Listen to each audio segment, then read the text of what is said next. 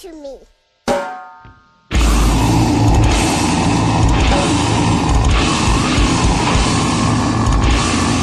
Yes, yes, yes mensen. Welkom bij een nieuwe aflevering van Osmium, de zwaarste podcast in het Nederlands. Gepresenteerd door Zware Metalen, het metal magazine van de Benelux. Ik ben Niels en zoals altijd word ik vergezeld door de man die al mondkapjes van BH's maakte ver voor het een rage werd. Hoofdredacteur Pim. Yo. Zo dan, ik word meteen als een of andere creep neergezet in deze nieuwe aflevering. Ja, dat is wel, nee, maar dat is een goed ding hè. Eh, Er worden Een goed ding. Ja, er worden mondkapjes van BH's gemaakt omdat er een tekort is. Aan BH's? Nee, daar is een overschot aan blijkbaar. Oké, nou prima. Ik, ik, ik moet wel zeggen dat er in dit huishouden zelf mondkapjes gemaakt zijn, maar eigenlijk waren als eerst mijn oude bandshirts eh, aan de beurt. Oh? Welke bands heb je ervan gemaakt? Killing the Dream. Oké. If you know, you know. Ja. Maar goed, je moet wel even uitkijken, want je hebt natuurlijk als je die, dit zijn de volwassen shirts. En die heb ik al heel erg lang Ja. en heel vaak gedragen. En die hebben een beetje van die witte plekken bij de oksels. Dus je moet wel even kijken waar, welke delen van de t-shirt je precies pakt. Oh ja, je moet hem niet van, van de oksel maken. Exact. Want je ruikt er ook dan de hele dag aan dus. Ja, maar aan de andere kant heb je misschien een extra beschermlaag die ervoor zorgt dat de coronavirusdeeltjes het niet overleven door die zure plekken in het t-shirt. Ja, die, die zijn al geïnfecteerd genoeg van zichzelf. Wat hoor ik nou voor geluid trouwens? Ja, ja, ja, daar komen we daar nog even op terug. Want eh, ja, er wordt hier wat geklust in de buurt, maar dat leg ik daar nog even uit. Oké, nou doe nog even de intro. Ja, ja, ja, want eh, ja, we hebben natuurlijk eh, Facebook en Instagram. Dus like ons even op die plekken. Eh, volgens mij hebben we afgelopen week een eh, Instagram-post gedaan die we misschien even wat, meer moeten uitleggen. Eh dat zullen we daar ook nog even doen. Maar, ja, ehm, jij spreekt in de pluralis majestatis. Laat dat even duidelijk zijn. Ja, ik heb ja, niks, ik heb geen enkele betrokkenheid bij deze post. Ja, wel, je, je, je, deed eraan mee, maar je wist niet dat je eraan meedeed. Ja, het was inderdaad een onethisch experiment. Ja, precies. Nou goed, eventjes dan de introductie van de topics van deze aflevering. Nou, we doen daar dus eventjes een update over, eh, nou ja, we zitten nog steeds in quarantaine, hè? Dus, eh, dus daar gaan we het even over hebben. En eh, ja, we gaan het toch even hebben over het eh Bewaaien Ticket Initiatief. Wat denk ik wel interessant is in deze tijden. En ja, omdat er qua muziek momenteel heel weinig gebeurt, tenminste op live gebied of, of op nieuwsgebied, hebben we een ander iets verzonnen. En dat zijn muziektips aan elkaar. We doen normaal gesproken natuurlijk altijd twee muziektips aan het einde van de aflevering aan jullie, onze luisteraars. Maar we hebben vandaag besloten om elkaar muziektips te geven. Dus die gaan we even behandelen. Ehm, nou, ja, Instagram dus. Hè? Nee, volgens mij moeten we eerst zaag even hier- hebben over, over dat gezaag. Wat, Ja. wat, wat horen we Nou, en wa- waarom is dit het geval? Nou, eh, volgens mij was het eh, twee weken geleden le- legde ik uit dat er eh, hier naast mij asbest werd gesaneerd. Juist. Nou, dat- klopt. dat, dat, dat kwam omdat die woning is komen leeg te staan en die persoon die is daar weg. Dus die woning werd even opgeknapt tussendoor voordat de nieuwe be- bewoner erin trok. En ja, een van de dingen die je dan doet is natuurlijk even de asbest saneren.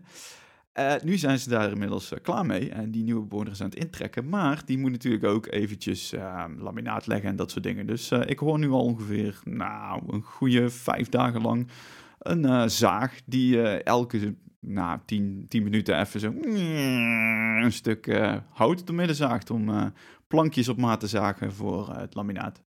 Maar, het, zeg maar wat ik weet van het leggen van laminaat is dat dat meestal binnen één dag gedaan is. Ja, ligt eraan als je het een beetje goed doet en ligt natuurlijk aan de oppervlak die je moet. eh, Ja, je en moet jij woont in zo'n paleis dat ze nu eh, duizend vierkante meter aan, eh, aan laminaat moeten gaan leggen. Ja, ik huur een gymzaal, ja.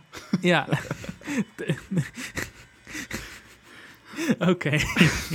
maar goed, eh, heb je nog verder wat levensupdates? Eh, nou, is paas geweest. Hè? Ja, dus jij bent allemaal naar je oma geweest. Die heeft nou corona voor twee weken. Dat is allemaal eh, begrafenis, eh, de volgende update. Eh, ja, nee, ja, ik heb geen oma meer, maar als dat... eh, Nou, ja, dan zie je hem al. Dan ga je al. Zo snel gaat het met die coronacrisis. Ja, inderdaad. Die is er al tussenuit gepiept voordat de coronacrisis begon. Maar ehm, ja, nee, gewoon ja, heel, veel, heel veel gegeten en gedronken. Dat heb ik gedaan in de afgelopen vier dagen. Ik was vrijdag voor de paas op Goede Vrijdag was ik ook nog eens vrij, dus ik het lang weekend. Dus ik heb eh, ja, gewoon hier thuis een beetje opgesloten gezeten eigenlijk. En eh, verder niet zo heel veel gedaan, behalve dat ik wel een paar keer lekker heb gekookt. Oké, nou lekker man. Ja, jij? Ik had eh, geheel in, in, in lijn met deze coronatijden een, een afhaaldiner bij een lokaal restaurant. Wat dan deconstructed was. En dan moest je dat zelf nog even opwarmen op, op, eh, bepaalde ja, culinair verantwoorde manieren. En dan kon je daardoor een beetje je eigen drie gangen menu in elkaar flansen. En dat was wel Instagram waardig qua foto's. Zag er allemaal netjes uit. Zo. En dat was nog lekker ook. Dus dat was helemaal prima. De dag daarna is er eh, op tweede paasdag hebben we domino's eh, besteld. Dus dat was wat minder ambitieus. Om te compenseren. Ja, dat hoeft verder niemand te weten natuurlijk. Maar, maar goed, dus ik, ik deed ook eh, dit paasweekend deed ik ergens mijn Instagram open. En ik zag een nieuwe post van, van Osmium op een persoonlijke pagina. en, eh, en, en- ik weet niet precies wat ik nou zag en hoe ik dat moest plaatsen en, en of het nou gefabriceerd was of niet. Dus kun je een beetje uitleggen wa- wat, wat ik zag? Ja, dit, eh, ik had een screenshot genomen van een, eh, een conversatie die we hadden over, over een, ik geloof dat het Facebook-chat was. en daarin stond zoiets als, ik vroeg aan jou wa- wat je aan het doen was en jouw antwoord was, ik ben een, een logic-based oplossing aan het maken in MATLAB voor sudoku's. En toen had ik teruggeschreven zoiets als, eh, oh, ga door, je maakt me hard, of zoiets. En daar had ik een screenshot van genomen en dat had ik op, eh, op Instagram gezet. Ja, want ik was eigenlijk best wel teleurgesteld in jou. Want ik heb. Jij, jij zei vorige aflevering dat jij in de IT werkt. Ja. Nou ja, dan zou je waarschijnlijk ooit wel eens in aanraking komen met het concept code. Ja. Dus ik dacht, hè, ik, ik zorg even voor wat conversaties, zodat we niet, elkaar niet alleen spreken als we Osmium opnemen. En vervolgens wordt het gelekt naar de buitenwereld en wordt het ook nog eens niet eens serieus genomen. Ja, maar het is... Ja, kom op. Je moet toch... Je moet toch als je zoiets zegt, zo, dat, dan, dan is het toch... Ik bedoel, wat, wat ben je aan het doen? Dan verwacht je, ja, ik, ik ja, weet ik veel. Ik ben een boterham met pindakaas aan het smeren. Of ik ben een film aan het kijken. Of ik ben een weet ik veel. Maar dan verwacht- je toch niet het antwoord. Ik ben een logic-based eh, oplosser in MATLAB aan het maken voor eh, sudoku's. Niet dat het niet vet is. Niet dat het niet vet is, want ik kan het, ik kan het zeer waarderen. Maar dat is toch grappig, of niet? Nou ja, ik vond het gewoon bloedserieus, want ik wilde die sudokus oplossen. Vertel even waarom. Nou ja, ik heb die hersenschudding gehad natuurlijk. En ik zit daardoor eh, ja, niet werkloos thuis, maar ziek thuis. En ik kan daardoor niet werken. Ehm, en dus om een beetje te kijken of ik weer achter de computer kan zitten en of ik weer een beetje kan concentreren, eh, probeer ik eens in de zoveel tijd zit ik een uurtje achter de computer. En ik dacht, nou ja, ik moet even iets doen wat ik makkelijk op kan pakken en weer laten vallen. En eh, wat ook nog ja, een klein beetje relateert aan mijn werk, dus het coderen in MATLAB. En eh, nou ja, mijn vriendin had een boekje eh, met sudoku's voor mij gekocht. En de allereerste sudoku in dat boekje was fucking moeilijk. Ik was er vier uur mee bezig om hem op te lossen. En daardoor dacht ik, weet je wat? Ik ga deze sudoku gewoon zo hard oplossen. Ik ga hem niet gewoon oplossen met pen en papier. Maar ik ga gewoon code schrijven waarmee ik hem gewoon ook in één keer oplos.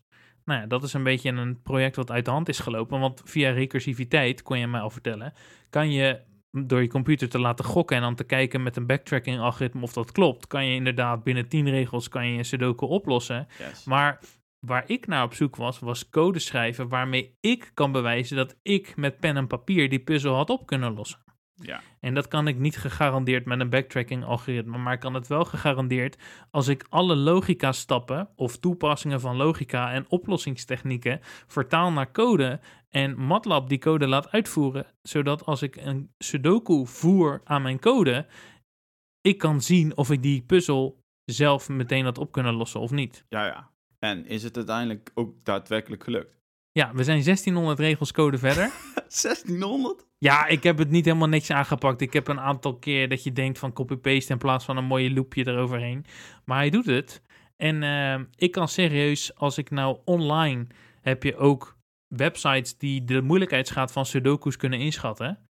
En als je daar een very hard invoert, niveau 5 uit 6, dus het één na moeilijkste niveau, mijn code kan die oplossen.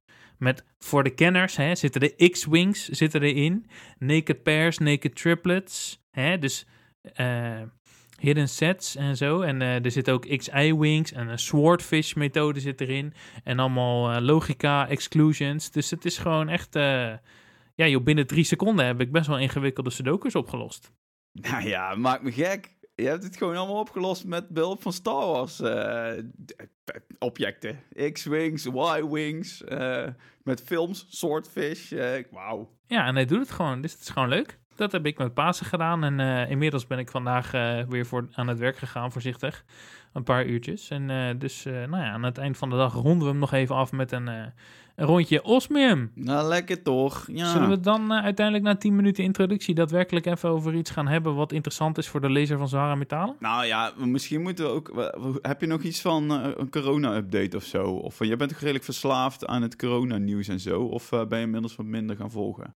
Nou, ik, ik hou het nog steeds in de gaten, maar zoals ik tijdens de vorige aflevering al zei, zorg ik ervoor dat ik op gezette tijden mezelf toesta om daadwerkelijk het nieuws in de gaten te houden. En daarbuiten laat ik het een beetje op zijn loop. Moet zeggen dat het heel duidelijk is dat die lockdowns nodig waren. Ja. Maar ik vind dat er te weinig discussie plaatsvindt over wat er gebeurt als die lockdown daadwerkelijk losgaat. Wat gaan we dan doen? Vandaag zag je voor eerst dat de Europese Unie dan zegt: we moeten gaan coördineren in onze aanpak. En dat lijkt me heel erg logisch. Maar het enige wat we momenteel van Rutte te krijgen is dat we voorlopig nog wel even binnen zitten. En dat er twee apps ontwikkeld worden. Waarom er twee apps nodig zijn, snap ik niet. Ik denk ook dat er andere maatregelen zijn die je kan nemen om ervoor te zorgen dat de wereld weer gaat rollen. Maar ik zeg, ik hoop in ieder geval heel erg hard dat de mensen die daadwerkelijk invloed hebben op hoe het publieke leven er dadelijk uitziet, niet op hun vingers aan het zitten zijn met het idee van, nou ja, hè, de lockdown is de lockdown en daarna zien we wel weer. Nee, we moeten nu weten wat er in de toekomst gaat gebeuren. En ik wil graag publiek debat over wat de verschillende afwegingen zijn, wat we wel niet belangrijk vinden en hoe we daadwerkelijk uh, ja, de toekomst in kunnen. Ja, inderdaad. Het is misschien wel een goed punt dat je, dat je zegt van, nou, wat gebeurt er hierna? Ik, ik denk ook dat er, um, op dit moment is het nog vooral van, ja, laten we gewoon binnen blijven en zo. Maar over twee weken, dan is de eerste soort van periode van quarantaine in ieder geval deels voorbij. Uh, en, en daar zou dan nog een, een persconferentie van tevoren over zijn. Uh, maar er is eigenlijk nog helemaal niet zo van, ja, wat, wat gaan we dan doen straks als, als die periode daadwerkelijk voorbij is? Uh, ik denk dat iedereen een beetje aan het afwachten is wat de, de regering uh, gaat beslissen. En, en op basis daarvan weer zijn, zijn eigen, uh, ja, ik weet niet, zijn eigen beeldvorm of zo van, wat, van, van hoe, hoe we dan verder gaan. Maar ja, ik hoor, nog eigenlijk niet heel veel over de toekomst inderdaad. Denk, denk, denk je eigenlijk dat je, even dan, over twee weken gaan dan de, zouden dan, is dan de scholen quarantaine over? Denk je dat we dan ook daadwerkelijk weer mensen naar school gaan zien gaan? Of? Nou ja, ze kunnen daadwerkelijk naar school gaan in digitale weg. Maar uh, ik denk dat uh, de scholen echt niet meer open gaan dit, dit jaar. Dit schooljaar. Ja. En uh, ik denk dat als we in de zomer daadwerkelijk weer een beetje naar buiten mogen en zo, dat alles wel goed gaat. Maar voor, ja, voor mij is de frustratie een beetje, als je mensen zo lang aan het lijntje houdt, zoals ze nu doen, zo van ja, we gaan over twee maanden, hoor je wel weer wat we daarna misschien gaan overwegen. En dan is er weer een, een of andere persconferentie waarin dan gezegd wordt, ja jongens, het duurt nog wel even. Op een gegeven moment worden mensen ongeduldig, mensen gaan misschien rebels reageren op de richtlijnen. Het wordt lastiger om dat te handhaven. En op een gegeven moment moet de overheid imperfecte maatregelen nemen, omdat mensen imperfect omgaan met de situatie. En ja. dat ze gaan imperfect om met die situatie, ben ik bang, omdat de communicatie niet transparant is. Dat er niet wordt nagedacht over wat precies de afwegingen zijn. En uh, daar, nou ja, daar, daar begin ik steeds meer gefrustreerd over te raken, ook als econoom. Omdat je weet dat er gewoon hele belangrijke beslissingen genomen moeten worden. En je hoort er niks qua discussie over. En dat is uh, zorgwekkend. Ja, ja, absoluut. Ja, zeker. Nou, de, het is ook ja, onzekere tijden natuurlijk, maar uh, ja... De... Ik heb trouwens het idee om een soort van scheurkalender te maken. Oh. Overal waar je kijkt, jij noemt het onzekere tijden. Ja. Ik vind het sowieso een beetje baldadigheid van mij dan. Is, zeg maar, tijden zijn tijden. De tijd is een abstract begrip. De, wat is tijd? En wat is het voortschrijden van tijd? De tijd is de tijd. Dus als je zegt, deze bange tijden, de tijd is niet bang. De tijd is de tijd. Ja. Is de tijd onzeker? De tijd is niet onzeker, want de tijd strijkt voort. Dat is een van de grote zekerheden die we hebben in ons leven, is dat de tijd naar voren gaat. Dus de tijden zijn niet onzeker, ze zijn niet bang, ze zijn niet vreemd, ze zijn niet gek. Dus ik wil een scheurkalender maken met allemaal verschillende onzincombinaties van in deze bla bla tijden. Uh, Oké, okay, ja. Dus, dus ik heb er al bijna 50 verzameld uit het nieuws. Ja? En, uh, ja, en als je dan ook nog eens in het Engels gaat, Engels gaat bijvoorbeeld in uh, Roadburn, die had zo'n pers, uh, zo'n persbericht en die hadden het in these inconceivable times genoemd. Nou, die had ik ook nog nergens gelezen. Zo. Deze tijden die je niet voor mogelijk had gehouden, maar die daadwerkelijk nu toch realiteit zijn. Nou, dat is al die onzin dingen. De tijd is de tijd. En deze tijden zijn niet bang of angstig of verwarrend of whatever. Ja. De tijden zijn de tijden. Oké, maar eh, tijd is ook een, een menselijk concept, toch? We hebben het zelf verzonnen.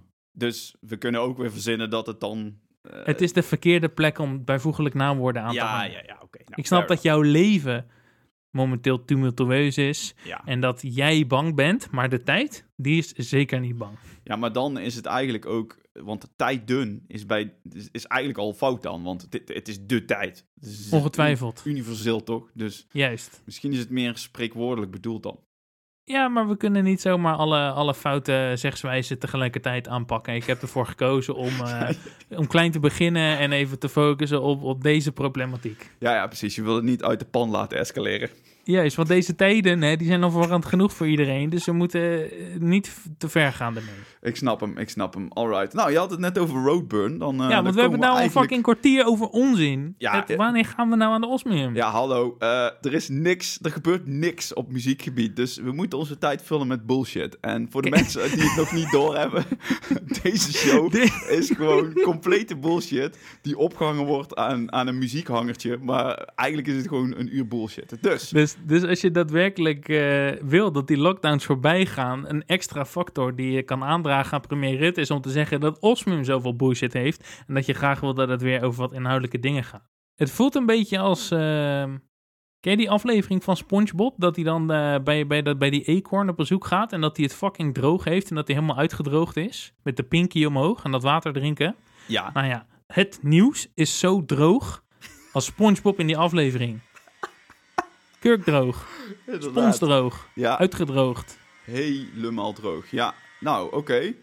Ehm, ik denk dat we daarmee de bullshit wel even kunnen afsluiten misschien. Ja, we gaan het even denk ik hebben over dat uh, bewaarticket.nl. Ja, ja want dit, eh, dit was iets wat jij, eh, wat jij tegen mij, eh, of nou aan mij aan, aandroeg. Ik, eh, ik had het bij Roadburn al eh, gelezen, de, de, de, de maatregelen die Roadburn, of de, de opties die Roadburn bood aan de mensen die al een ticket hadden gekocht. Maar ik wist niet dat er echt zo'n initiatief was opgezet. Eh, ik denk dat jij hier meer van weet dan ik, dus eh, vertel me eens even wat het allemaal inhoudt. Ik denk dat iedereen uh, die hier naar luistert waarschijnlijk wel sowieso geïnteresseerd is in waar de muziekwereld momenteel naartoe gaat qua live be beleving. Veel mensen zullen kaartjes hebben gehad voor festivals die verplaatst worden of niet doorgaan, concerten die verschoven worden. De vraag is natuurlijk, zijn je tickets nog geldig? Wat gebeurt er als je op de nieuwe data niet kan? Uh, hoe kan je je geld terugvragen? Is dat daadwerkelijk iets wat je moet doen, ja of nee? Nou ja, in, in antwoord op dat soort vragen van de consument is er nu een uh, bewaarjeticket.nl initiatief en het Engels saverticket.nl. En dat is een, uh, ja, een soort van brancheovereenkomst met allemaal verschillende autoriteiten. Dus uh, in samenspraak met onder meer de verschillende brancheorganisaties in de culturele sector. Dan hebben we het over museum, theater, musical, concert, festival, evenementen en sport. Het ministerie van OZW, OCW, sorry, het ministerie van Economische Zaken en de Autoriteit Consument en Markt is een regeling opgesteld die oplossingen biedt voor deze uitzonderlijke tijden. Oh nee, gelukkig, de staatssituatie. Gelukkig, ze maken de fout niet. Maar het idee is dus, ja, wat zijn je rechten in deze situatie? En, um, en, en, en wat, ja, wat zijn je opties? En de reden waarom het wel interessant is om het daarover te hebben, is dat nou ja, terwijl deze aflevering wordt opgenomen, zouden we nu eigenlijk uh, ons klaar gaan maken voor Roadburn. Ja. Dat gaat niet door. Dat is een jaar naar de toekomst verplaatst. En nu is dus de vraag wat er gaat gebeuren met die tickets. Uh, er staat hier passend aanbod. De organisaties komen met passende oplossingen voor de houders van tickets. Er wordt zoveel mogelijk gezocht naar nieuwe data voor de evenementen die nu geen doorgang kunnen vinden. En het oorspronkelijke ticket blijft gewoon geldig. Is zo'n verplaatsing niet mogelijk, wordt het evenement definitief afgelast of is de houder van het ticket verhinderd op de nieuwe datum, dan krijgt de houder van het ticket een voucher ter waarde van de oorspronkelijke ticketprijs, prijs, inclusief servicekosten die later ingewisseld kan worden. Hierdoor kunnen bezoekers alsnog genieten van een vervangende voorstelling, wedstrijd, festival, concert of tentoonstelling. Ticketkopers worden door de betreffende organisator geïnformeerd over de praktische afhandeling van een evenement en tickets. Ook kunnen ticketkopers in veel gevallen ervoor kiezen om een ticket om te zetten in een donatie, waarmee zij artiestenmakers en de mensen achter de schermen steunen. Oké, okay, nou, uh, in eerste instantie klinkt dat allemaal heel erg goed, toch? Of, uh... Ja, ik, ik denk het wel. Ik denk dat het goed is dat niet elke kleine organisator nou zijn eigen bondjes moet gaan doppen. Want daarbij krijg je dus dat er, ja, Ticketmaster heeft misschien meer onderhandelingsmacht dan een klein poppodium Ja, wat zijn ja. tickets aanbiedt via Ticketmaster. Het is heel goed dat gewoon de overheid samen met alle partijen een regeling heeft getroffen, zodat er in ieder geval een uniform beleid plaatsvindt. Eh, Heel eerlijk, ik had niet verwacht dat ze dat hadden gedaan. Ja. Het is, ik vind, dat, dat, vind ik, dat vind ik absoluut goed. Maar er zitten natuurlijk ook wel wat haken en ogen aan, eh, heb ik begrepen. Ja, zeker. Dus als we dan kijken naar wat de regeling is omtrent verplaatste evenementen, dan staat er: als de houder van het ticket geen gebruik kan maken van een tegoedbon, dan zal de houder van het ticket dat binnen afzienbare tijd kenbaar maken aan de organisator. De houder van het ticket heeft dan recht op restitutie van de oorspronkelijke ticketprijs in geld. Eventuele gel- geldelijke restitutie vindt plaats uiterlijk één maand na de nieuwe datum van het verplaatste evenement. Dus als we dan bijvoorbeeld kijken naar wat voor effect dit heeft op Roadburn. Stel jij woont in Frankrijk of zo en je zou naar Roadburn gaan, maar Roadburn gaat niet door. Je hebt al je vlucht of je vervoer valt al in het water. Je hebt voor niks een, even, een, een hotel geboekt, wat misschien niet meer, eh, waar je geld niet voor terug kan krijgen. En nu is je ticket voor 2020 wordt vernieuwd voor 2021, maar je weet helemaal niet of je kan in 2021. Ja. En je bent werkloos geworden en je hebt geen geld. En je hebt nu 200 euro nodig en jij dacht dat je nu even je 200 euro van Roadburn terug zou krijgen. Wat deze regeling dus zegt, en ook wat er wordt, is gecommuniceerd door Roadburn via 013, de, eigenlijk de, de mensen die daadwerkelijk eh, in financieel opzicht de boel runnen daar, eh, krijg je dus pas je ticketprijs terug uiterlijk 15 mei 2021. Dus dat duurt dus nog 13 maanden voordat je je geld terug kan krijgen. Nou ja, heel veel mensen hebben liever nu 200 euro dan over 13 maanden. En daar was dus ook heel veel discussie over ontstaan. Kijk, ik snap wel waar die regeling vandaan komt. Want ze willen natuurlijk niet dat al die, al die festivals alsnog kopje ondergaan. En, en, en ja, het is volgens mij is de regeling die eh, in, in leven is geroepen om dat soort faillissementen juist tegen te gaan. Maar je hebt natuurlijk wel een beetje recht als koper van een ticket voor een evenement om iets van, ja, je hebt wel recht op je geld. En dat, dat heb je nu dus misschien wel 13 maanden lang niet. Dus eh, ik snap de, de, de outrage wel van de mensen. Ehm, dat gezegd hebben, ja, persoonlijk, ja, eh, weet je, ik vind het prima. Ik ga in 2021 toch wel naar Roadburn. Dan heb ik nu al mijn ticket afbetaald en ik heb het geld nu niet per se nodig. Dus, dus in mijn persoonlijke geval maakt het me niet zo heel veel uit. Maar ja, ik, ik snap wel een klein beetje dat mensen daar over de zeik over kunnen zijn. Wat, uh, Ja. wat vind jij? Nou, ik heb, ik, ik, ik- inderdaad. Dus ik denk dat mijn persoonlijke situatie kan ik het aan. Maar ik denk dat dat ook precies de crux is van de discussie. Er zijn mensen die makkelijk een jaar kunnen wachten. Of die het zelfs financieel aankunnen om gewoon eh, 200 euro, gewoon dat, dat 200 euro aan het water valt. En dat ze daar niks meer van terugzien, dat ze Ja. dat kunnen overleven. Ja, Maar er zijn ook gewoon mensen, en ik denk ook mensen die naar Roadburn gaan, werken misschien wat meer in de culturele sector. Dat zijn artiesten. Stel je bent tattoo-artiest en nou, je kan niet eens bij mensen in de buurt om een tattoo te zetten. ja. Je hebt voor de rest helemaal geen benefits aan geen enkele kant, want ja, eh, je, je bent je eigen ondernemer. Je hebt geen enkele verzekering daarvoor waarschijnlijk. Ja, dan is het feit dat je die 200 euro niet terugkrijgt een harde klap in je gezicht. Ja. Dus ik snap dat er mensen zijn die, zeker in relatie tot een festival, wat dan langer verplaatst wordt dan normale concerten. En waar ook meer geld mee gemoeid gaat dan normale concerten. En ook dat je heel veel andere concert- eh, of onkosten nog maakt. Zoals dat hotel en je vlucht die misschien allemaal niet doorgaan en die je voor niks geboekt hebt. Dan wordt het totaalplaatje wel heel erg duur als je al dat geld of niet terugziet of pas over 13 maanden als je dat geld nu nodig hebt. Ja. Tegelijkertijd denk ik ook dat als je kijkt naar festivals, dat je dan denkt van ja, het is wel leuk dat al die tickets nu volgend jaar weer geldig zijn. Maar een festival heeft waarschijnlijk al heel veel kosten gemaakt, überhaupt om de line-up voor dit jaar te organiseren. En die moeten nu weer extra moeite gaan doen om dat weer naar volgend jaar te tillen. En allemaal andere. Er zijn al advertentiegelden zijn al gemaakt. Zeg maar, ik denk dat zelfs als we ons ticket niet teruggeven. Als, en, en dat we niet vragen om een refund of een voucher. Dat die festivals alsnog het financieel ontzettend moeilijk gaan krijgen. Want ze krijgen vanaf nu tot in de toekomst waarschijnlijk geen enkele nieuwe inkomsten. Als het festival is uitverkocht natuurlijk al helemaal niet. En niemand gaat nu daadwerkelijk een concertkaartje kopen. Want iedereen die kijkt nog even de kat uit de boom. Dus zelfs dit hele systeem, met dit systeem, ook al klinkt het logisch, bewaar je ticket. Denk ik alsnog dat, dat, dat organisatoren zoveel extra kosten moeten maken om de boel te kunnen verplaatsen. En dat ze geen extra inkomsten krijgen. Dat ze in het ergste geval voor een deel van de mensen over 13 maanden of wha- whatever wanneer ook nog geld terug moeten gaan betalen. Nou ja, dan valt. Ik- ja, ik, ik, ik zie niet in waarom dit ineens de magische oplossing is. Ik denk dat de situatie veel zwaarder is dan dit. Ja, ik, ik denk dat je daar inderdaad wel gelijk in hebt. Ehm, Het enige wat hier gebeurt is dat zeg maar, de problematiek naar de toekomst geschoven wordt. Zo van, oké, eh, we zien wel hoe de wereld eruit ziet over vijf maanden... en dan gaan we er dan wel over nadenken. Misschien krijgen we dan nog wat eh, subsidie van de overheid... om een paar gaten op te gaan vangen of zo. Ja, zoiets. Maar dan ook dat weer, weet je wel. Want dan, hoe kun je zoiets weer doen dat, dat iedereen daadwerkelijk ook een, een- een eerlijke, eh, een eerlijke prijs krijgt? Ehm, je hebt bijvoorbeeld zo'n festival als Roadrun is dan in ons, eh, in ons geval redelijk groot. Of nou ja, voor, voor onze underground niche is dan een groot festival. Maar wat bijvoorbeeld zoals een Grindhoven, weet je wel. Dat, dat is super klein. Dus Ja. hoe ga je dat dan weer doen? Ja, dat wordt dan ook grotendeels gedaan door vrijwilligers en zo. En Ja. je ziet nu bijvoorbeeld ook dat eh, Pitfest, die hadden een, eh, een crowdfunding campagne. Die waren op zoek naar 5000 euro om de bronnen volgend jaar te kunnen tillen. Ja. Graveland heeft eh, hetzelfde moeten doen. Die crowdfunding campagnes gaan redelijk goed. Maar ik denk oprecht dat, dat de poppodia waar wij vaak heen gaan, die gaan hier nog heel veel problemen mee krijgen. En ik zat er net even eh, te, kijken op, het, eh, op Facebook, te scrollen.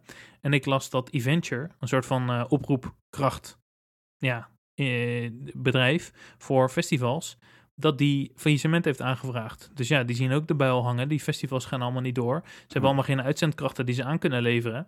Dat is al de eerste domino-steen die valt. Dus ik denk oprecht dat dat bewaar je ticket initiatief is iets om het onvermijdelijke nog even naar de toekomst te schuiven. Ja. In ieder ja. geval een klein beetje zekerheid. Maar ik denk als je tussen de regels doorleest en even logisch nadenkt over de situatie, zoals wij hier altijd doen natuurlijk in Osmeer, Ja.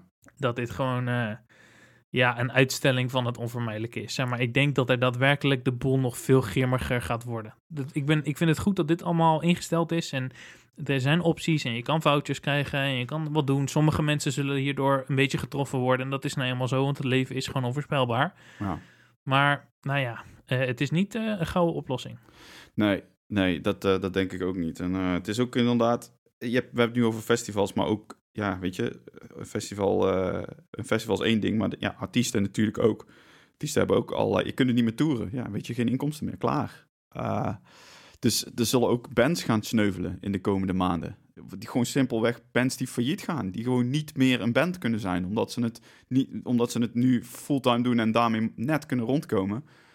En, en ja, Ja, ik denk dat er vooral bands zijn die van plan waren om binnenkort naar Europa te komen, bijvoorbeeld. ja, Die daar de vluchten hebben gehad en accommodaties hebben geboekt. En dat geld krijgen ze ook allemaal niet meer terug. En dat die dan daadwerkelijk grote problemen hebben. Dus je ziet ook dat er een aantal artiesten, zoals Devin Townsend bijvoorbeeld, ja. die had, eh, die had ook een, een GoFundMe opgezet. Ja, en dat is toch best een grote artiest. Ja, ja, dat is echt niet de minste. En Nee. ik moet ook zeggen, wat ik wel interessant vind ergens, is, is het idee... Oké, ik snap dat er mensen zijn die hun baan hebben verloren. En als je in Amerika bijvoorbeeld je baan verliest... dan heb je ook geen eh, zorgverzekering meer. En dan heb je natuurlijk extra grote problemen. Maar als ik kijk naar mijn persoonlijke situatie... stel je behoudt je baan... al mijn hobby's bestaan niet meer. Ik Ja. kan niet naar de bioscoop, ik kan niet naar concerten, ik zit Ja. niet meer in de trein, ik ga niet meer naar vrienden, ik zit niet meer in restaurants of bars. Ik zit hier thuis op mijn handen en het enige wat ik heb is mijn, mijn nieuwe koffiemachine en that's it. Ja. Dus, dus ja, het is ook heel vreemd dat ik, ik, ik heb het gevoel juist dat ik meer spaar dan ooit, want ik heb niks om mijn geld aan uit te geven. Ja, ja, klopt. Ja. Nee, eh, helemaal, helemaal waar. Ik, eh, ik heb precies zelf. Ja, ik drink heel veel nu. Je bent een alcohol, alcoholist met, je, met al je bierboxjes. Eh, ja, nee, serieus. Ik, ik, drink, ik drink veel speciaal bier nu. Dus, dus dat is mijn oplossing. Maar, en ik heb dan ook nog wel binnenshuis nog wel wat wat ik eh, kan doen, omdat ik eh, een beetje van games hou. Maar inderdaad, ik, ik kan ook niet meer naar concerten of films of eh, e- even lekker een hapje ergens iets gaan eten, inderdaad. Net zoals iedereen. En eh, laat, laten we ook niet zielig doen of zo, maar... eh, Nee, want nee, zeker er zijn niet. mensen die het veel en veel slechter hebben dan, dan, dan dat wij het hebben. Maar ehm, ja, weet je, ja, eh, al, dit, dit, is, dit is misschien nog pas het begin daarvan. En eh, Ja. ja, ik, zeker evenementen met meer dan 100 mensen hebben toch echt wel een probleem, denk ik. Denk minstens tot het einde van 2020. Ja, Dus ik denk het ook.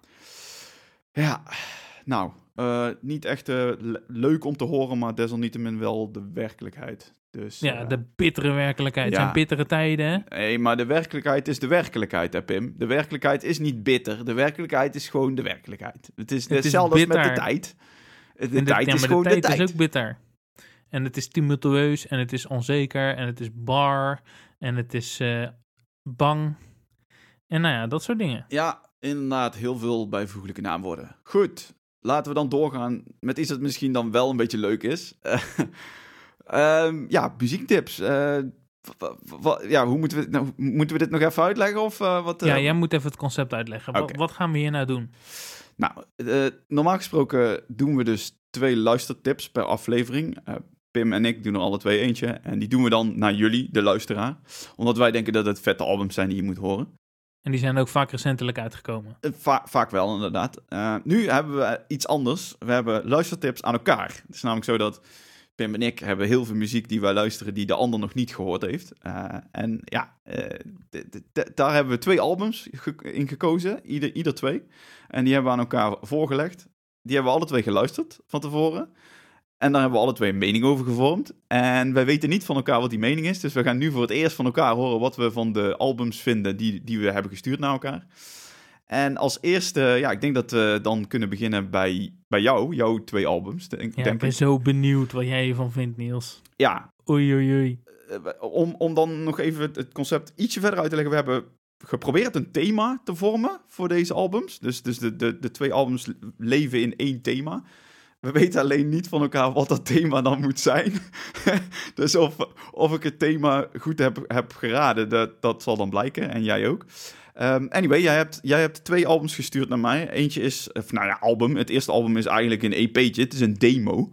Eh, I Ate Everybody. En eh, dat is een demo uit 2007. En het tweede is All Shall Perish, The Price of Existence. Eh, moet ik eerst beginnen met wat ik van de albums vind of eerst het thema? Wat, eh, wat wil je eerst? Doe maar thema en dan wat je van de albums vindt. Oké, nou, eh, het thema is denk ik... eh, ja, dit is ontzettend Toyota Prius. Dus heel erg hybride. ja, dit Kun je is, dat toelichten? dit, is, dit is deathcore, toch? Kom op. Eh, Maar als ik dan... Ik heb niet de, de lyrics helemaal terug, teruggezocht... maar ik denk dat er misschien nog wel iets meer in zit... dan alleen maar deathcore. Want dat is qua, qua sound ligt het heel erg daar. Maar als ik een gok zou moeten nemen... dan is het misschien wel... eh, ligt het thema misschien een beetje in de apocalyptische sfeer. Zo van de impact die mens heeft op de aarde... en de onvermijdelijke vernietiging daarvan. Klopt daar iets van? Of, of heb ik Nou, ik, ik vind het op zich wel eh, een hele leuke lezing van de realiteit. Ja. En het is maar goed dat ik mijn mond heb gehouden, want dat idee had ik helemaal niet. Mhm. Maar eh, van, nou, nu je het zegt, hè, uiteraard, dat was precies de bedoeling. De, die diepere laag aan de onderkant. Ja. Voor mij was het inderdaad puur dat, ik, dat het ging om, eh, om wat deathcore. ja, nou ja, ik weet ook niet. Ik, ik, die- dat, dat, dat thema, dat apocaly- apocalyptische thema of de impact van de mens, eh, kwam een klein beetje terug in All Shall Perish. Ja, I Ate. Everybody heb ik echt totaal niks van teruggezocht aan lyrics of zo, want het is niet te Die verstaan. ga je inderdaad niet uit verstaan. Nee, nee. dat, is, dat is behoorlijk eh, guttural uh, death growl en zo. Dus, eh, ja, maar ik- voel je je nou in de zeik genomen of niet? Zeg maar, vertel even, vertel even wat, Nou, wat, wat oké. vind je van deze shit? ik, ik voel me niet in de zijk genomen, want heel eerlijk, ik vind het best vet. Ik kan dit best goed luisteren. Oké, ik zou even beginnen met eh I Hate Everybody, dat is eh, die demo. Eh, nou, eerst wat opvalt, natuurlijk een lo-fi productie. Heel logisch, want het is een demo. De, de snare sound klinkt echt als een woodblock. Dat is echt niet normaal. Zo, zo ontzettend ja, vlak, zeg maar. Ehm, het is, dit is niet blikkerig. Het heeft wel een, best wel een dikke sound. Zeker qua gitaar. Het is, voor een demo vind ik het best wel vatsig klinken, zeg maar. En er zitten, ja, het is gewoon... Er zitten bijna lachwekkend harde breakdowns in. Echt niet normaal hoe hard die hakken. Eh, het eerste nummer, het aan het einde van het eerste nummer zit er zo'n super dissonante, br- brute breakdown op het einde. Die ze dan echt zo super traag spelen. En dan stopt de muziek even en dan hoor je zo'n kinderstemmetje zo... You're dead to me. En dan nog één zo'n woodblock snare en dan spelen ze Ja. nog, ja, nog eh, lomper en trager. Echt. dat, gewoon dat je gewoon bijna het lachen bent. En je denkt, oké, ja, dit is wel echt... Het ligt er zo dik bovenop. En er zitten ook allemaal van die Fight Club eh, samples in en zo. En andere film samples. Dus het is allemaal wel een beetje opzichtig. Maar ja, ik, ik, ik kon het best goed hebben. En ehm, nou ja, gewoon qua songwriting en zo vond ik het best wel tof. Dus eh, ja, ik vond het toch wel best wel een lachen, lachen tip. Dus eh, wil je even daar alvast op reageren, op die? Of moet ik even die tweede ook nog wel wat Nee, doe ook nog Walsh Paris erbij. Oké, nou, Alcia Parish is dan, eh, ja, waar, waar, waar I Ate Everybody echt wel gewoon, ja, eh, volgens mij een redelijk traditionele deathcore is. Ik ben niet zo heel erg thuis in de deathcore, daarom heb je mij dit ook waarschijnlijk gestuurd.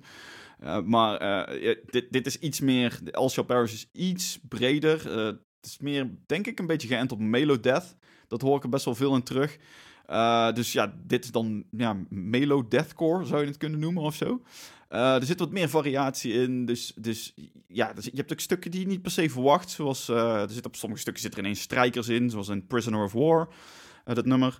En dan bijvoorbeeld There is no business to be done on a dead planet. En dat nummer zit ineens zo'n bas solo.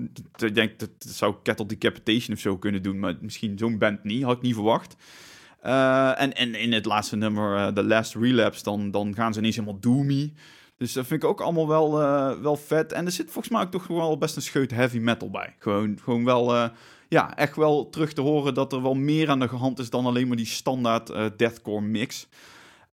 Ik moet ook even een dikke shout-out doen naar de vocalist. Ik weet niet of het één of twee vocalists zijn, maar die- de, de, de, vocals gaan echt van brutal, guttural death growls naar super high-pitched sc- screams en pig squeals en zo. En er zit van alles in. Echt, die, die gast heeft best wel een goede range in zijn screams. Ehm, of, of twee gasten, ik weet niet of het twee gasten zijn of één gast, maar... eh, ja, best wel knap. En ehm, ik, vond dit, eh, ik vond dit album echt best wel vet. Ik, heb, ik weet niet waarom ik dit niet eerder heb gehoord, maar ik vond dit best wel, eh, best wel kicken.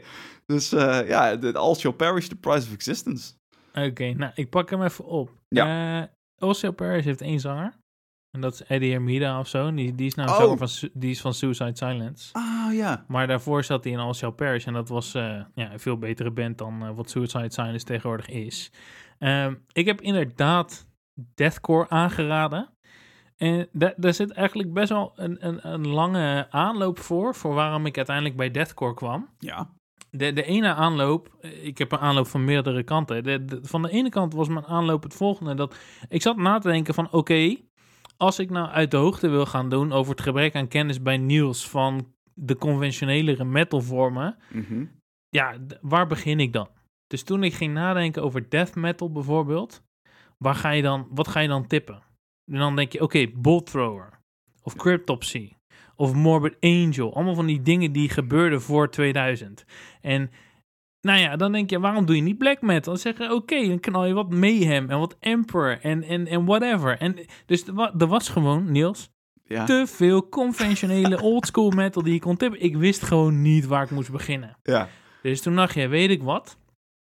Dat komt nog wel ooit een keer. Ja. Never, hoe hoe lang we ooit maar in deze lockdown zitten, dat kan ik altijd. Dan kan ik zeggen, joh, hier twee black metal tips of hier twee old school death metal tips en whatever. Met wat personal favorites erdoorheen, misschien wat necrophagist of zo, whatever. Maar toen dacht ik, wij hebben best wel vaak in Osmium erover gehad dat wij naar nu metal luisteren. Ja. En dus wij hebben gemeen dat we naar Slipknot luisteren en Limp Bizkit en Korn en allemaal van dat soort onzin. Ja. En wat daarna kwam voor mij was metalcore en deathcore. Ja. Maar ik heb het gevoel dat jij niet helemaal meegegaan bent in de deathcore en metalcore trend. En ik ben dan uiteindelijk via de metalcore en de deathcore meer naar de hardcore en de punk en de hip-hop en allemaal andere genres gegaan. Maar het is dus eigenlijk is er voor mij een zwart gat in. in hè, ik was een Empiricon kind in 2010. Ja. En wat was nieuws? Wat heb jij gedaan in die tussentijd? Toen, toen die deathcore en metalcore groot was, wat deed jij? Waar luisterde jij naar? Ja, ik, eh, dat klopt inderdaad. Je hebt helemaal gelijk. Ik ben niet verder gegaan dan na nu metal. Ik ben niet toen dieper de metal ingedoken. Toen heb ik eigenlijk een beetje een zijspoor genomen. En toen ben ik eigenlijk wat meer naar de, de mainstream rock acts en zo gaan luisteren. Dus dan, dan krijg je een beetje die, eh, de, de, de Queens of the Stone Age en... eh, eh, ja, dat soort spullen allemaal, weet je wel. De, de, de, de wat meer eh populairdere eh, acts. En ja, ik weet niet waarom, maar ik... ja, ik weet niet. Ik, de, nu metal was toen... Kijk, toen, toen nu metal groot was, was het echt fucking huge, hè. Dat is wel... Laten we niet vergissen, dit is een van de allerpopulairste metalstromingen ever, gewoon. Want Ja, de- dat willen we niet toegeven, de- maar dat- dat is nee, wel maar zo, dat- dat is gewoon wel echt waar, weet je wel. Het, Ja. het, het is bizar hoe groot Korn was in, in, in de hoogtijdagen, weet je wel. Ja, ja Dus- of Limp Bizkit. Ja, precies. Dus, het, het, het, dus ja, weet je, dat, dus eigenlijk, min of meer, ben ik gewoon het pad van de mainstream blijven bewandelen. Mm. Alleen, alleen nu metal is uit oude fashion geraakt. En ik ben Ja. een beetje die kant in blijven. En dan, ja, dan kom je vanzelf op dingen, wat ik net zeg, als, als Queens of the Stone Age en whatever dan ook, wat, wat er in die, in die hoek allemaal zit.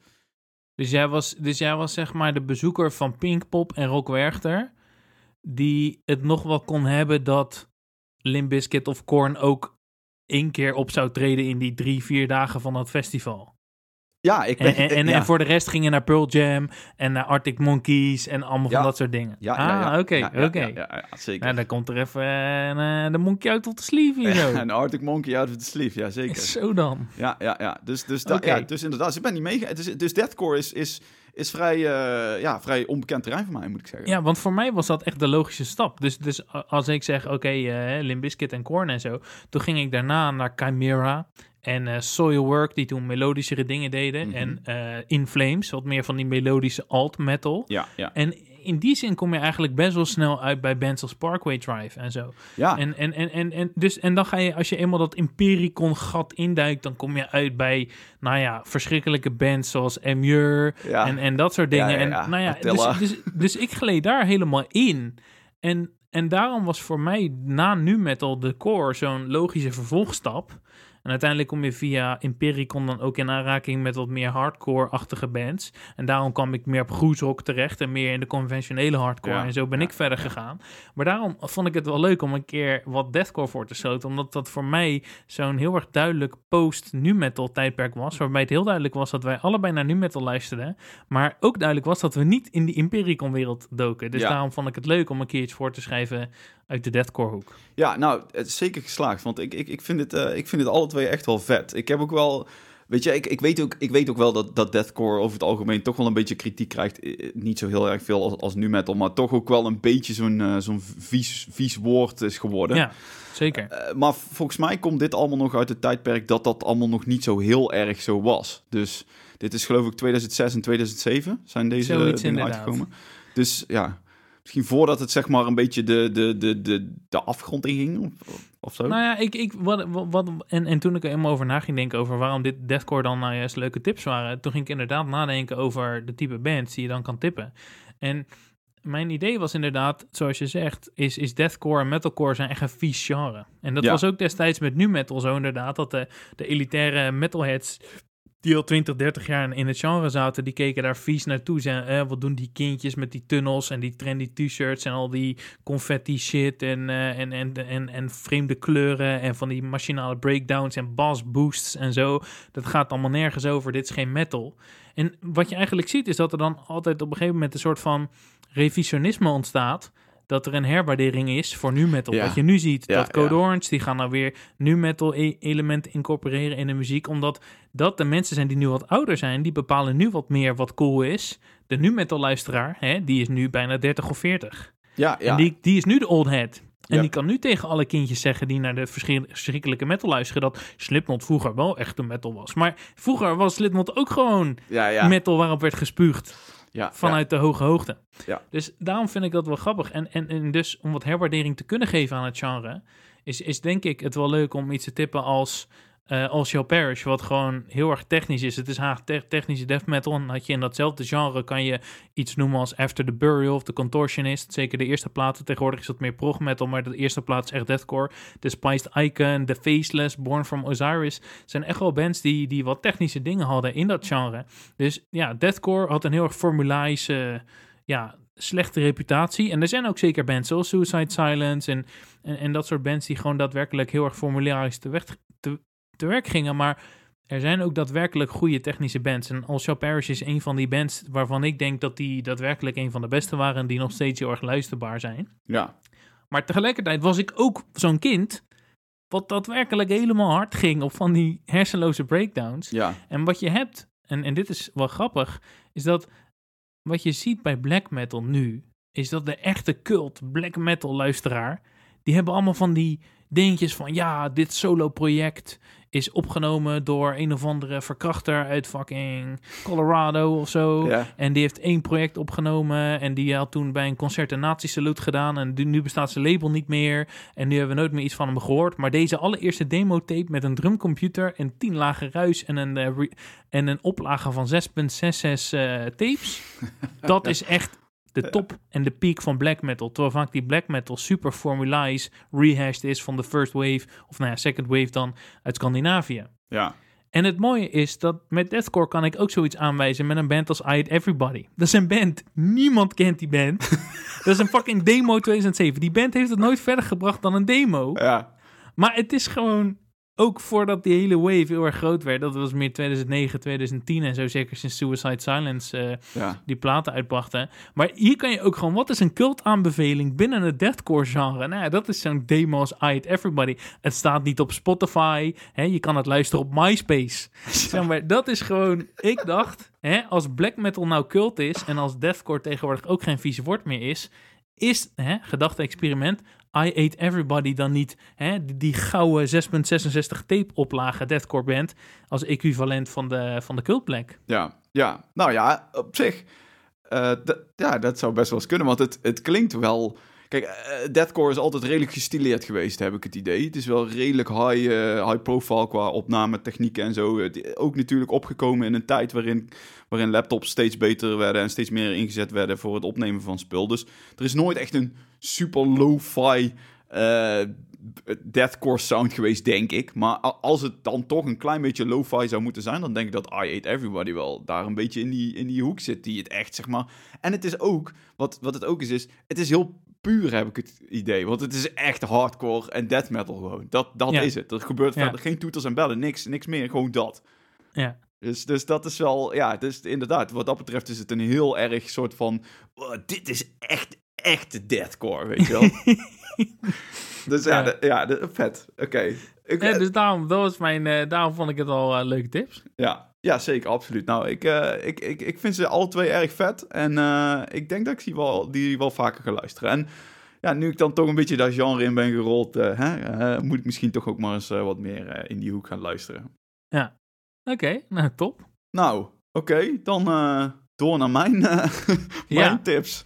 Nou ja, wat ik kreeg eh, voortgeschoteld door Niels was eh The Callous Dowboys met Die on Mars. Uitgekomen in 2019, vorig jaar. Eh, ik heb even gespiekt in jouw jaarlijst. Jij tipt mij iets wat niet in jouw jaarlijst stond. Of Klopt. dat je het weet. En eh Melt Banana met Fetch. Yes. Ehm, nou ja, de ene band maakt mathcore en de andere band doet soort van noise rock. Mhm. slash whatever er allemaal bij komt kijken. Ja. En ik moet beginnen met deze inleiding eigenlijk door te zeggen dat het een beetje cru is dat Niels een man met een hersenschudding mathcore en noise rock voorschrijft. De dokter zegt dat ik geen muziek mag luisteren en krijg ik deze fucking takherrie op mijn dak. Wat moet ik hiermee man? Jezus jongen, het is... Er met overstuurde gitaren, Japans geschreeuw, pap, pap, pap, pap, pap. Nee, niet Japans, maar in ieder geval geschreeuwd door Japanners. Zeg maar. Nou ja, Ja. Dus, dus, dus, dus daar moet ik even mee beginnen. Hè, Niels? Touché? Slow clap? sorry, sorry. Goed gedaan. Ja. Eh, maar goed, dus het zit een beetje in de, in de chaotische hoek. Ik heb niet, eh, in conceptueel opzicht heb ik niet per se eh, dieper geduikt dan dat. Ja. Ehm, ik heb ook mijn, mijn ehm, wat meer verheven, waarom is dit nou interessant, invalshoek. Het Zoals altijd, hè? want als je een echte metal liefhebber bent of een muziekliefhebber, dan zeg je dat, ja, deze underground aanbeveling is helemaal niet zo underground en helemaal niet zo cool. Dus die, die boodschap, eh, boodschap heb ik zeker. Eh, maar ik denk dat, hè, dus als we het hebben, oké, wat is het concept? Waarom is dit aangeraden? Dit zijn een soort van noise rock-achtige, ruizige aanbevelingen, eh, denk ik. Reactie? ja, mag ik, mag ik het thema uit de doeken doen? Of, eh, ja, of, of zit ik er compleet naast? Nee, maar, nee, je zit je een zit- soort van Easter egg hunt en moet ik nog Nee, even in de andere kamer gaan zoeken? Nee, je zit, je, zit, je zit redelijk in de buurt. Eh, nou, ik, ik dacht, zitten allemaal in quarantaine. En dit betekent dat je misschien wel dagenlang niet naar buiten gaat. En nou ja, dan kan het zo zijn dat langzaam maar zeker de muren van je huis een beetje op je afkomen. Mhm. Eh, Queen maakte ooit het nummer I'm Going Slightly Mad. Nou, goed, dat dus. Eh, en, toen da- en toen dacht ik, nou, laat ik nou eens eh, twee platen kiezen die een beetje, een beetje dat gevoel wel voor me vangen. Platen die misschien kunnen bestempeld worden als onvoorspelbaar, crazy, misschien wel een beetje schizofreen. Eh, dingen die je misschien voelt als je, als je een beetje ja, eh, gek aan het worden bent. Dan had ik eigenlijk, eigenlijk had ik daarvoor Strapping Young Lad willen kiezen, maar ja, die heb je natuurlijk al gehoord. Nee, het ligt aan welke plaat. Ik heb alleen die klassieker van ze gehoord. Ja, ja die, die eh, was dat City of Alien? City. Ja, volgens mij is City wel die ene die echt heel erg... eh, Maar de laatste keer dat ik daarnaar geluisterd heb, Niels, dat is misschien wel tien jaar geleden hoor. Ja, oké, nou goed. Maar dat, dat, die, die plaat vangt wel heel goed het, eh, de sound van, eh, van iemand die, ja, die zijn com- complete verstand aan het verliezen is. Maar goed, die, die, ik had zoiets van, die heb je vast wel gehoord. Daar, hadden, daar hebben we het al een keer eerder in een conversatie buiten deze podcast over gehad. Dus ik dacht, la- laat ik dan iets kiezen wat je misschien nog niet hebt gehoord. Eh, dus, dus daarom deze twee platen. En eh, heel eerlijk, ik, ik moet zeggen dat ik... ik had even niet in mijn hoofd van... Ja, hoe gaat Pim dit nou eh, met zijn hersenschudding allemaal... hoe gaat dit nou allemaal uitpakken? Dus, maar inderdaad, de bijkomstigheid is ook nog eens een keer dat je een hersenschudding hebt... waardoor dit waarschijnlijk een redelijke overload aan prikkels kan Ja, zijn ik, voor ik je. zat in de vorige aflevering lekker rustieke deep house of zo eh, was ik aan het tippen. Met Ambient. rustieke elektronica, ambient, elektronica, ambient house. Nou ja, ik moet zeggen dat ik toch liever luister naar iets als The Callous Dow Boys dan Strapping Young Lad. Ik heb overigens even in mijn Last FM pagina gekeken dat de laatste keer dat ik daarna luisterde was inderdaad City in 2011. Ja. Dus eh, dat is in, de tijd, in het Empiricon Deathcore tijdperk. Mhm. Dus ik, ik denk dat ik zeker dat aan een, een herevaluatie zou moeten voldoen voor mij. Ik denk dat ik dat zeker even ga checken, want ik ben inmiddels in muzikaal opzicht eh, veel verder. Maar ik Mhm. heb over het algemeen wel een beetje een hekel aan industrial metal. Dus, en zeker Devin Townsend. Dus ik denk dat ik Strapping Young Lad ook verschrikkelijk zou vinden. Mhm. Maar goed, die tips. Ja. Ehm, even inhoudelijker daarop. Denk ik dat Melt Banana het interessant is van wat er getipt wordt in, Ja. in the grand scheme of things. Absoluut. Dus dat is een Japanse noise rock band. Die Mhm. doen het al zo lang als dat ik besta. Ja. Ongeveer. Echt 1993 of zo. Ja. En dat is heel erg gaaf. Ook omdat ze ja, heel erg underground zijn. Je houdt wel van Japanse dingen. Ja. Je bent naar Japan geweest. Je houdt ook van games. En ik heb gelezen online. Veel van de muziek is geïnspireerd door games. Of hoe de songwriters zich voelen wanneer ze bepaalde spellen aan het spelen zijn. Ja. Dus dat er daar daadwerkelijk eh, is, is het voor jou een hele persoonlijke tip. Ja. Ehm, en ik, nou ja, oké, dus het is noise rock. Ze hebben samengewerkt met eh, Napalm Death en met merch bouwen en zo. En nou, ik ben ook fan van bands als Discordance Axis. En dat zijn allemaal dingen die je hoort als Melt Banana genoemd wordt. Dan hebben ze het over noisecore en, en een beetje grindcore en noise rock. En dat is helemaal ja, up your alley. En ik, ik zou dit op papier dus ook helemaal geweldig moeten vinden. Ja. Al is het alleen al voor de novelty, zo van kijk eens hoe gek dit is. Want ja, Melt Banana klinkt ook gewoon zo van kijk eens hoe gek dit is. Ja. Het is een beetje, je luistert het haast niet voor je plezier, maar je zet het op zo van check dit dan. Ja. Van, Wat, wat, wat is dit dan? Ja, ja. En, en dan denken we dat baby metal gek is. Nou ja, hup, 25 jaar voor baby metal bestond Ja. Banana al en die doen het nog steeds op deze manier. Yes. Ehm, dus ik moest naar Fetch luisteren. Dat is de meest recente plaat. Die is volgens mij iets van 2013 uitgekomen, geloof Ja, ik. klopt. Ehm, ik heb ook geluisterd naar de plaat daarvoor, Cellscape, of twee platen daarvoor, en naar Charlie. Mhm. Eh, nog een plaat daarvoor. Dus ik heb drie albums gecheckt eh, voor mijn daadwerkelijke eh, onderzoek. En wat ik gaaf vind, is dat ze dat geluid wat ze hebben op dat, die, die nieuwste plaat van 2013, dat dat die Charlie-plaat van 20 jaar geleden ook zo klinkt.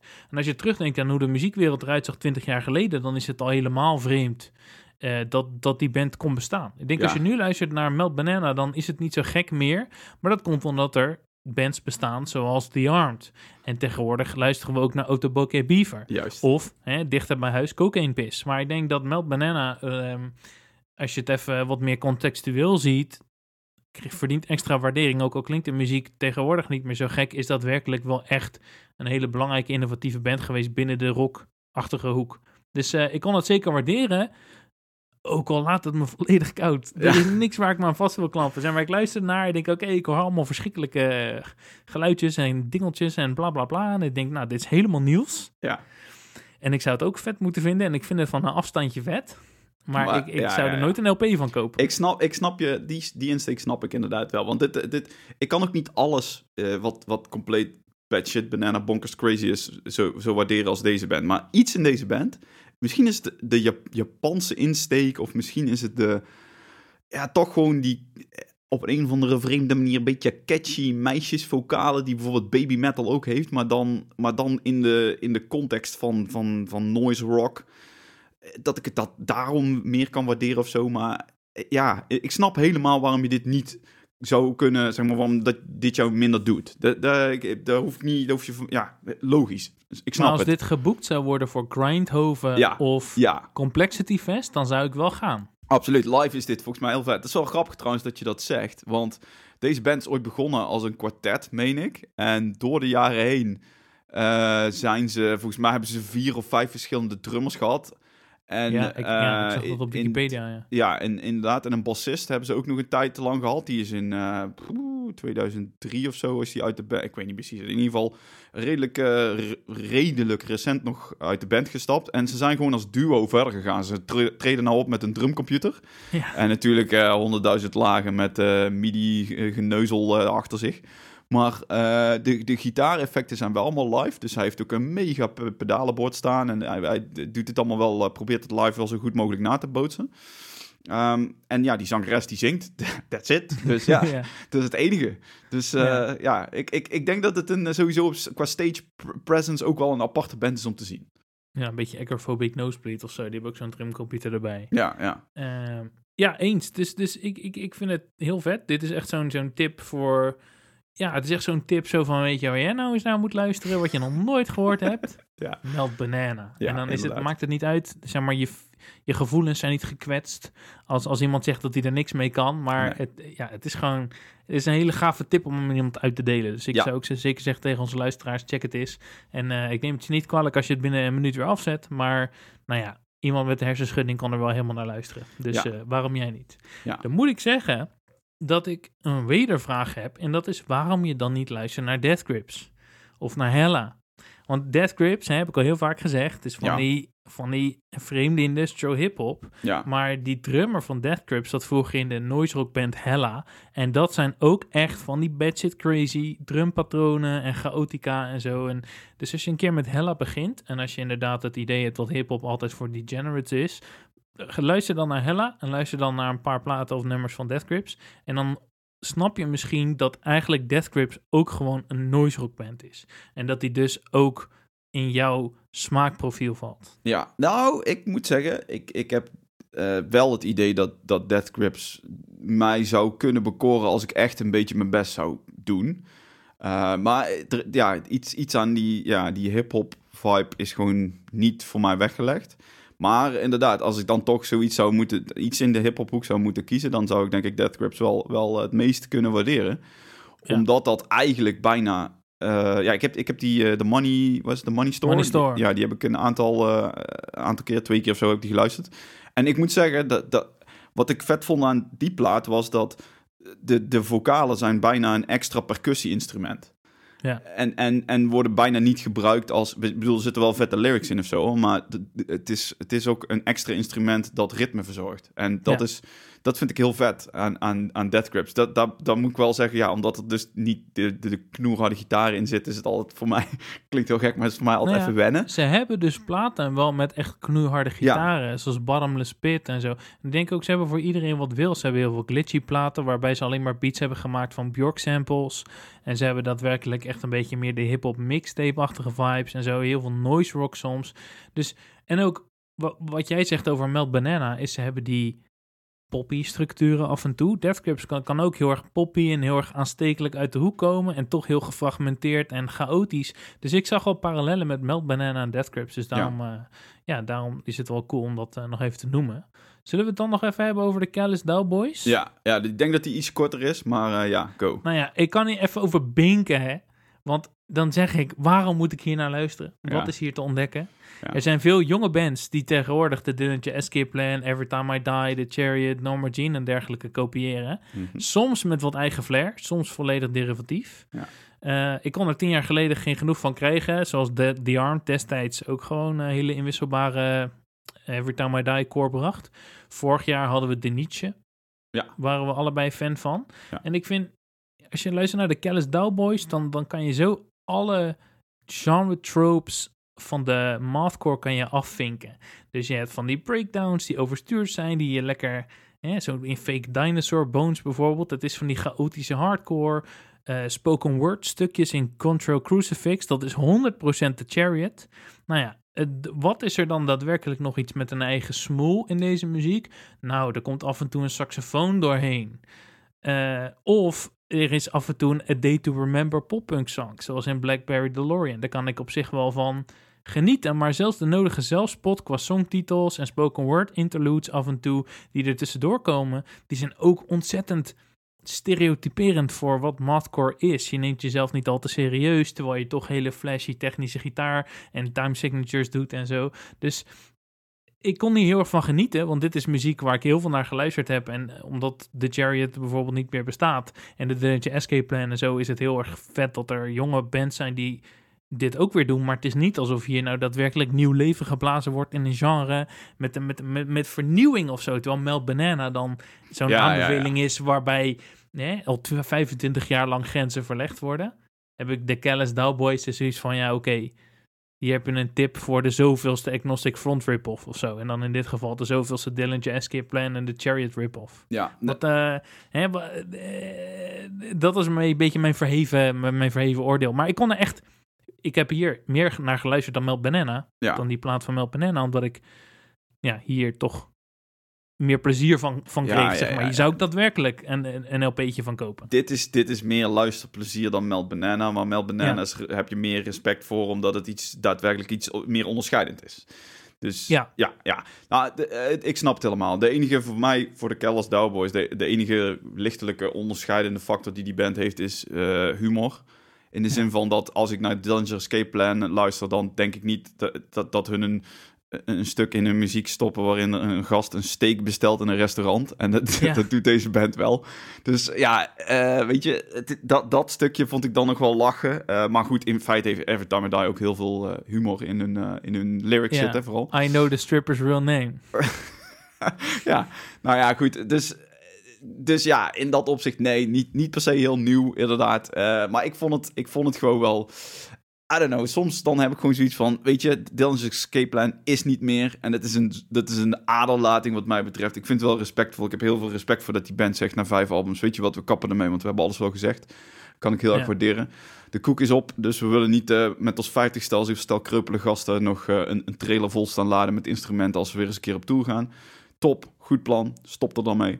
En eh, ik vind het dan wel lachen dat zo'n zo'n band als de Callous Cowboys dat overneemt en probeert een beetje daar eh, ja, hun eigen twist aan te geven. Ook al lukt ze dat niet 100%, maar eh, ja, dat kan ik dan wel waarderen.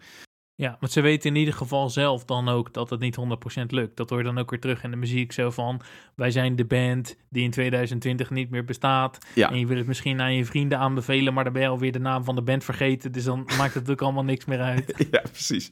Ja, dus, dus inderdaad, die humor dus. En eh, Ja, ja, eh, ik, soms heb ik hier gewoon zin in. En dan, en dan zet ik dit op. En, en ik moet ook wel zeggen dat ik, ik heb deze, ehm, deze plaat erbij gepakt. Omdat ik dacht, nou, om dan toch in het thema te blijven. Dit was iets wat ook weer een beetje die schizofrene vibe heeft. Waar, dat je af en toe niet weet waar het dan naartoe gaat. Weet je wel, onverwachte wendingen en zo. Ja. Ehm, dus, dus daarom heb ik deze plaat gepakt. Maar op, di- op, ja, eigenlijk op dit gebied eh, komt er niet zo heel veel meer uit tegenwoordig, vind ik. ja klopt. Ben ik het al mee eens. Maar nou ja, er wordt wel chaotische metcore achter gemaakt, zoals Mhm. Veen en Zeg maar dat noemen we bijna Ja. elke aflevering wel. Maar dan heb je daar ook heel veel eh Gift from God en zo. Zeg maar er zijn een aantal van dat soort bands die meer, ja, een beetje die jaren 90 metalcore doen. Ik denk in het Impericon tijdperk had je meer inderdaad ook van die grappige bands, van die jokey-achtige chaotische bands. Denk je bijvoorbeeld dan aan Wrestle the Bear Ones. Ja, ja, ja. ja. Ehm, daarvoor had je nog Horse the Band. Dat was meer 8-bit metalcore. Dus dat was echt eh, met, met heel veel van die synthesizers. In Nederland had je Haribo Macht Kindervro. Eh ja, echt. En die moest uiteindelijk een naam vera- veranderen op last van, eh, van het snoepjesmerk. dus, eh, nou ja. Ik vind het leuk inderdaad dat dit dan eh, teruggebracht wordt. Ik had ooit een keer een paar jaar geleden in Nijmegen in Doornroosje bij een concertverslag was Neurosis geloof ik, stond er in het voorprogramma Torrential. Dat is een band volgens mij uit Groningen, wat ook een beetje dan van die Every Time I Die-achtige chaotische metalcore brengt of terugbrengt. Ook al wordt het niet heel erg grensverleggend gedaan, het is gewoon leuk om te weten dat er mensen zijn die, net als ik, in de post-Empiricon vacuüm ook naar dat soort chaotische metalcore luisteren en dan nu daadwerkelijk van dat soort bandjes beginnen. Zeg Ja. maar dat was helemaal uitgestorven een tijd en nu zijn er daadwerkelijk mensen van onze leeftijd die bands brengen die, die naar diezelfde albums als wij geluisterd hebben en, en, en gewoon het leuk vinden om dat weer een beetje ja, te vertegenwoordigen, zeg maar. Ja, ja, en daar en- ben ik graag onderdeel van. Ja, en, en dat kun je dan weer, dat is dan weer de brug tussen onze, allebei onze tips. Eh, ja, weet je, vroeger was er ooit een stroming en die is een beetje uit stijl geraakt. En nu komt het weer een beetje terug. Dus ja, dat is dan de verbindende factor tussen onze Juist. afzonderlijke tips. Dus hè, en zo is de cirkel weer rond. Nou, ik vond het erg leuk eh, om te doen. Ja, ik ik weet niet, wat vond jij ervan? Ik vond het vet. Ik, ik heb weer nieuwe shit om te luisteren, dat is één. En ten tweede, ik vind het gaaf om te horen wat jij vindt van dingen die ik al jarenlang luister. Ja, ik heb, ehm, ik heb nog wel heel veel verschillende tips die, Ja. die ik zeg maar als combo packet zou kunnen afleveren. Dus ik, ik, als, als, als het nieuws inderdaad zo kurkdroog blijft als dit, dan zou, het, zou ik het leuk vinden om hier nog een keer op terug te komen en Ja. eh, nog een keer zoiets te doen. Ja, vet.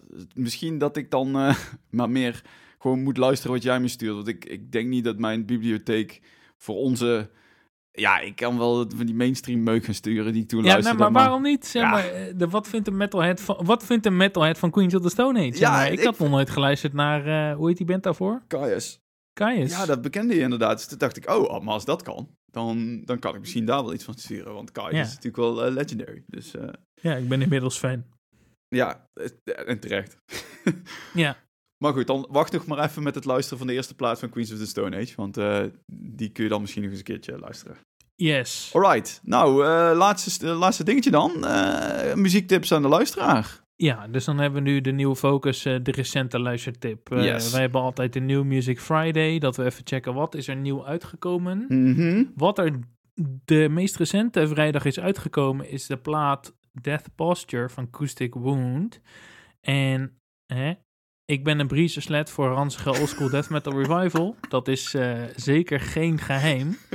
en deze plaat van Profound Lore met wat grindcore invloeden neemt mij gewoon mee naar huis. Wij hebben staan, staan scheuren in de club. Ik ben eh, beschonken met heel veel suiker en eh 4,5% eh dubieuze drankjes. En er komt gewoon zo meteen een hele dikke seks, hitsige seks one night stand komt er zo meteen met Acoustic Wound Ja, ja. in, in de auto of zo. Hè? Op de fiets. nou ja, ik ben eh, heel erg fan van die autopsie-achtige death metal. Die wordt dan weer nieuwer, een beetje viezig opgezet door bands als Spectral Voice. We weten ook dat het wat technischer gedaan wordt, maar dit is echt wel meer de korige grindcore punk-achtige kant op. Dus je zou kunnen zeggen voor liefhebbers van zowel Autopsy als Spectral Voice als Magruder Grind, heb je deze plaat van Profound Lore. Nou, dat is natuurlijk een sick label en Acoustic Wound, gewoon een nieuwe band. En die zijn dankzij die grind-invloeden wat vlotter. Dus het, het raast wat meer. Maar af en toe zou je willen dat de nummers iets meer uitgesponnen worden. Even iets meer tempo terug. Iets meer op de, op de langzame, voortmalsende, malende riffs. Dat is wat jammer dat dat er niet in zit. Maar dit is gewoon lekker takka takka tak. En dat is gewoon lekker. Dus ik zeg Acoustic Wound, Death Posture, gewoon easy listening. Ja, vet. Nou ja, ik, deze staat dus in mijn to-listen lijst. Ik heb hem nog niet gecheckt. Dat is wel jammer, want anders had ik er nog even iets over kunnen zeggen. Maar ik ben er nog niet aan toegekomen. Maar ik ga hem zeker, zeker luisteren komende week. Ja. Alright, nou mijn tip. Ja, ik eh, moet dan toch wel even iets van eigen bodem tippen. Eh Doel. Doel met Summerland. Die zouden eigenlijk op Roadburn een, eh, een, hun nieuwe album Summerland ja, introduceren. Of, of in, in zijn volledigheid spelen, meen ik. Maar goed, Ja. dat gaat dus helaas niet door. Desalniettemin komt die plaat wel gewoon uit. Ehm, en ja, wat is het? Het is eh, sferische dark rock. Het is niet zo hard als de bands die we eigenlijk normaal gesproken hier eh, bespreken, tenminste sonisch gezien. Maar het heeft wel een bepaalde ja, duistere meeslependheid. En ik denk dat die kwaliteit het beste voor, naar voren komt in de wat, wat meer eh, ja, uitgesponnere nummers, zoals het titelnummer. En de laatste track, Dust and Shadow. Daarin gaan ze ja, iets meer drony, iets meer... Ja, dan ontstaat zo'n groove waarin, ze dan e- waarin je dan echt helemaal kunt verliezen eigenlijk. En ehm, ja, ze hebben dan nog wel wat andere dingen. Er staat één nummer op dat nogal geïnspireerd is door... eh, of op Coast. En ja, dat had voor mij niet echt gehoeven. Want deze band heeft gewoon genoeg eh, eigen identiteit. eh, en is, daar, ja, is gewoon sterk genoeg om op eigen benen te staan. Dus dat hebben ze niet per se nodig. En het valt ook een klein beetje uit de toon met de rest van het album. Maar goed, dat is een schoonheidsfoutje. Verder is dit gewoon echt een vet album. Dat eh, ja, vol staat met sfe- sferische muziek. eh, die misschien door deze donkere dagen heen kan slepen. Dus ja, Ja, dat is mijn tip. Oké, ik zeg ook even shout-out dan naar het interview wat eh, hoofdredactrice Marleen had gedaan. Ja, Die had, eh, die had een interview met de band en dat was interessant om, om hem er even bij te pakken. Als je die plaat nou aanswingt en je had hem nog niet eh, gehoord, ga dan even in de show notes en Yes. pak even dat interview erbij. Dan heb je even wat meer achtergrond nog naast deze introductie, explicatering ja, van Niels. top. Right. Nou, eh, moet je nog iets anders shout-outen? Nou ja, ik, ik, ik denk dat het wel leuk is om te vragen wat eh, de luisteraar vond van onze tips aan elkaar. Dat sowieso. Wat ze vonden van onze ongevraagde mening over eh, de coronacrisis en dergelijke. Ook. Dus, nou ja, Top. hit us up. Ja, inderdaad. Shout-out ook naar Old Man Gloom. Ja, Want die hebben gewoon een vet album gemaakt. ja, en daar hebben we het gewoon niet over gehad. Dus misschien... nee. We zeggen, er is niks nieuws te vertellen over de muziekwereld. En er is toch een album wat uitgekomen is waar we het niet over hebben. Ja, juist. Inderdaad. Maar goed, die, check die ook. Old Man Gloom, de nieuwe Nee. plaat. Ik zeg eh shout-out naar de afpressionering van Niels eh de Buren. En ik dat die... Oké. Oké. Mm, Ratsa.